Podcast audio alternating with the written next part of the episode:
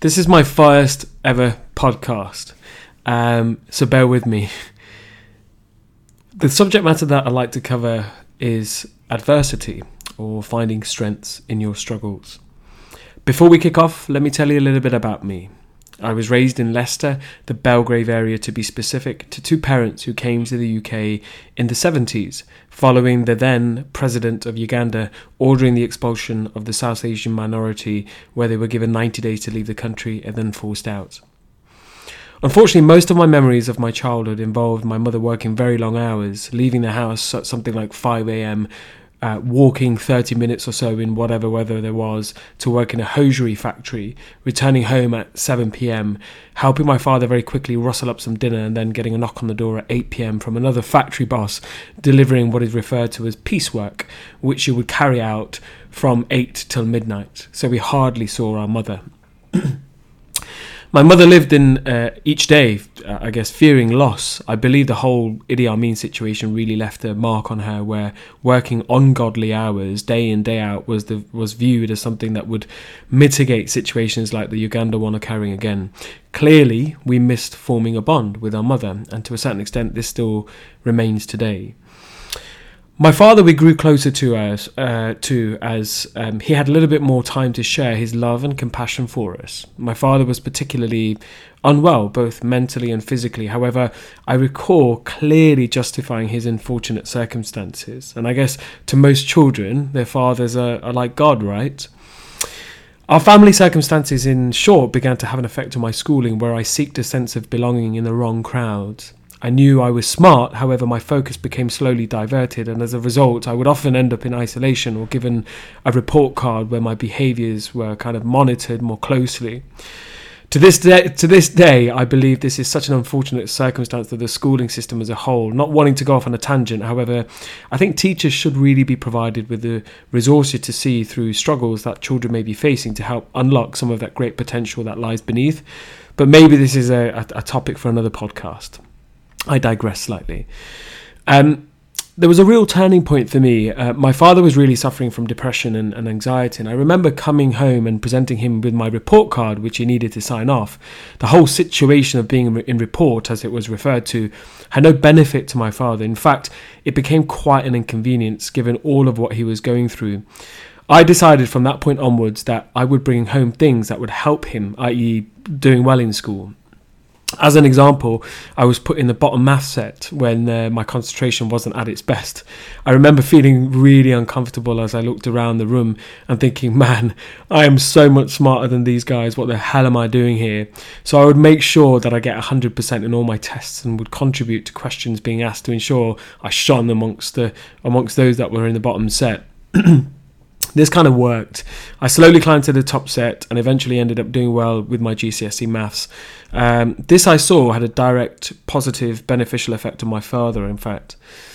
Whilst all the above was going on, there were two specific scenarios which helped shape my desire to do well in life. Uh, and as, as we unfold sort of the resilience and adversity element, let me take you on a bit of a journey with this. Um, the first was when we went on a school charity walk, which required the class to pass the street which I lived on. As we walked through my street, I recall praying that we didn't stop outside of the house, uh, well, outside of my house, as I worried that the other children, what the other other children would say, given our house looked in com- how it looked in comparison to many of the properties on the street. Lo and behold, uh, we stopped right outside of my house for a break. There was a girl who was a sister to one of my sister's friends who piped up she laughed and said something along the lines of, and she pointed and, guys, look at that house, that's Anand's house. To paint you a picture, all the window sills were breaking away and the front door glass was cracked in several places with lots of overgrown weeds um, in the front lawn. The second event was when we went to parents' evening. My father couldn't drive due to his his uh, ill health, and my mother, who did have a license, didn't own a car due to financial struggles. So we went on the bus, and um, following a decent parents' evening, given all the investment I had made, as mentioned before, um, the weather took a, a, real turn. I mean, it was chucking it down with rain. Uh, we stood at the bus stop for what felt like ages, whilst other parents and their children simply drove past and gazed at us, getting soaked, given there was no shelter at the bus uh, bus stop. These two events, amongst many others, compel me to visualize how I could shape my life or world where my future or my future family or children wouldn't have to experience this the same. Uh, fast forward a few years, I got the grades I needed in school, college, and in university to help me land a job as a pharmaceutical rep in the pharmaceutical industry. It seemed that I'd bucked the trend. You know, many of my school peers ended up in prison or living very similar lives, knocking about on the street, etc. I remember clearly having a uh, having a vision board when I was younger, and on it was a, a man in a really smart suit carrying a, a briefcase beside a really really cool car, and there I was, some years later, my vision had become a reality. I think the whole fear of loss filtered through to me as I was always fearful of losing that uh, and what I'd worked so damn hard for.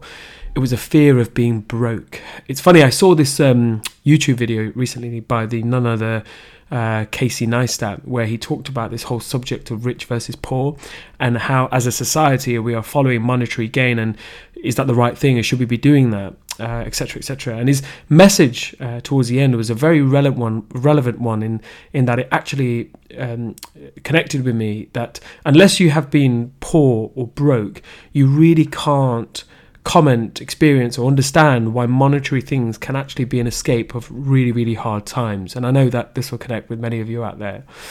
Um, so there I was, married to my childhood sweetheart, two beautiful children, a house we had made, a home, and a career that was flourishing. Not all was sunshine and rainbows. Um, our first child, my daughter, was six months old, and our home became totally flooded through this freak flood where we got all this surface water uh, that was bucketed into our house. Um, my wife and, and uh, my daughter at the time had had to move out whilst I had to stay and rebuild what was destroyed, which took kind of approximately four to five months. Um, we rebuilt, they moved back in, and through our resilience uh, um, or through our resilient nature, we, we moved on. I'll come back to this element of resilience and some of the methodology surrounding it uh, shortly. Two years from the flood, it was a beautiful Sunday morning. I was making my children their breakfast, and we had a knock on the door at 8:30 a.m. It was a loss adjuster who shared some news that turned out uh, uh, turned our world upside down, and um, has been the biggest test for me to date. The loss adjuster informed us that a, a house that we owned and rented out suffered a significant fire. He wasn't sure as to why this had occurred, but he shared uh, that it was pretty nasty. After a brief conversation, I drove to the house and then uh, to be told that the cause of the fire was uh, due to a cannabis factory being set up. The scary thing was that uh, I was at the house five days before renewing the long standing tenants tenancy agreement.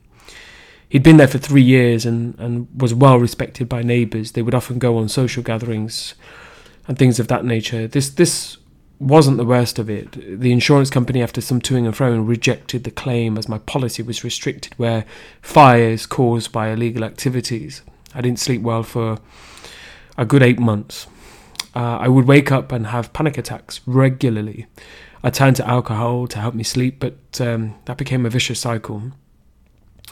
Whilst all of this was going on, what I hadn't shared is that I actually secured a dream job before the event and was two months into it. I didn't take a day off sick. I continued helping my team be the best version of themselves whilst I was going through absolute turmoil. It was like I was living a double life. Uh, there was an occasion where I was waiting for the tube on a packed central line, and I, as I waited on the edge of the platform, um, for a moment I thought, what if I jumped? I, I could take the pain away. I just didn't care. I just wanted to release the pain and suffering. I'd worked so hard for 15 years to build savings so my children wouldn't have to live the life I had, so that I could have, so that I guess I could pave the way for a bright future for them. This was all taken away from me, having to spend all our savings on rebuilding from the mess that had occurred. I would be at the property physically removing rubble and mess. I'd often run to the side of the house to vomit, as I couldn't bear the smell of the burnt wood Whenever I smell burnt wood, it still sends shivers down my spine.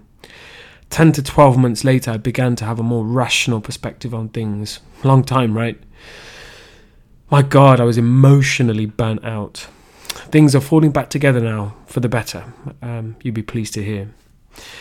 The emotion hasn't entirely subsided, and I don't think it ever will. Interestingly, I saw an interview with the rugby player Gareth Thomas, and he mentioned something along the lines of If I forget what it's like to want to die, then I may forget what it's like to want to live. Uh, this could this could not be more true and relevant. Um, so, despite the emotion still living with me, it's there for a reason. I think. This brings me in, on to the meaning of resilience, or falling up, as I like to refer to it as. As I reflect on the roller coaster I have just shared with you, there are several things that I have learned which I hope will help those of you who seek methods for managing your physical and mental well being through adversity. Before I share some of the steps with you, the first and foremost thing is awakening. Like a slap in the face and someone telling you, this is your shit, and now you've got to close the gap.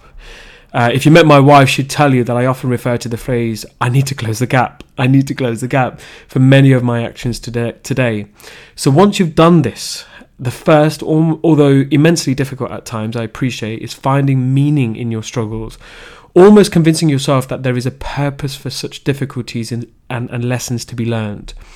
I would refer to my struggles as as gifts, strangely enough. This psychologically allowed me or would allow me to better cope with what was thrown at me by telling me how fortunate I was for this experience to help better prepare me for life's unfortunate circumstances. Now I'm not particularly religious and you don't have to be in any way shape or form religious um, to find meaning. If you are, then great. If you aren't, then look at it as life's teaching and not one of high, a higher power. I, I hope that makes sense.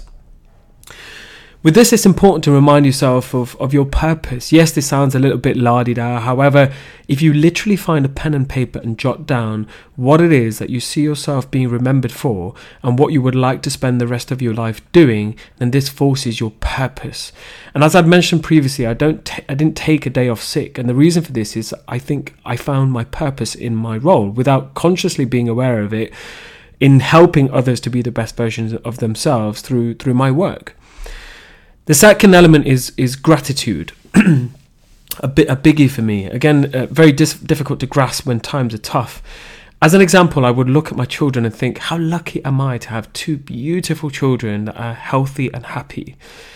I would often involve my children in this gratitude. We made up a bedtime saying, which kind of helped me cope a little bit as well, which goes something like, Thank you for my strength. Thank you for my resilience. Thank you for my healthy, happy body and mind.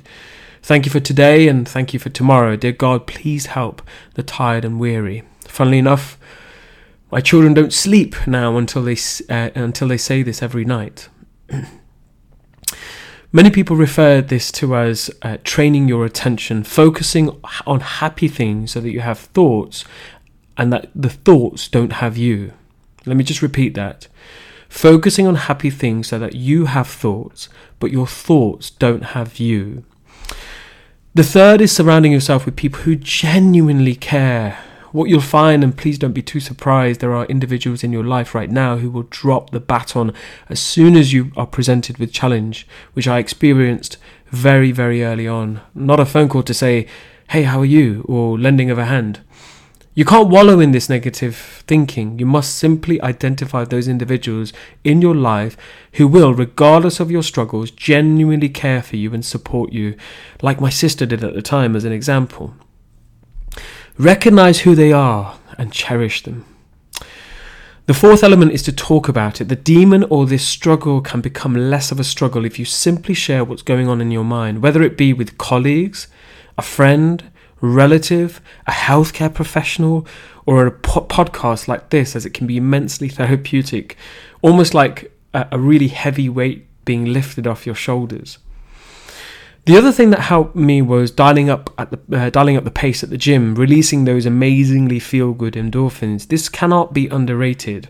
Once you build the momentum, it's not only a distraction, the the endorphins again, but as well as having all of that stuff, we all know that there are several physical benefits too, which uh, with with great momentum and consistency. Now, I must add, I am not a healthcare professional. However, I am someone who has suffered greatly and will no doubt continue to be faced with challenges in life, but I will continue to, to use these blessings or gifts to live a more fulfilling life. So I'd like to leave you with a, uh, a final quote, and it's something that relates to uh, much of the journey that I've been on, and hopefully it'll be useful for you too. Uh, it's a quote by the wonderful Maya Angelou, and it goes something like this You may not control all the events that happen to you, but you can decide not to be reduced by them. Thank you so much for listening. Take care.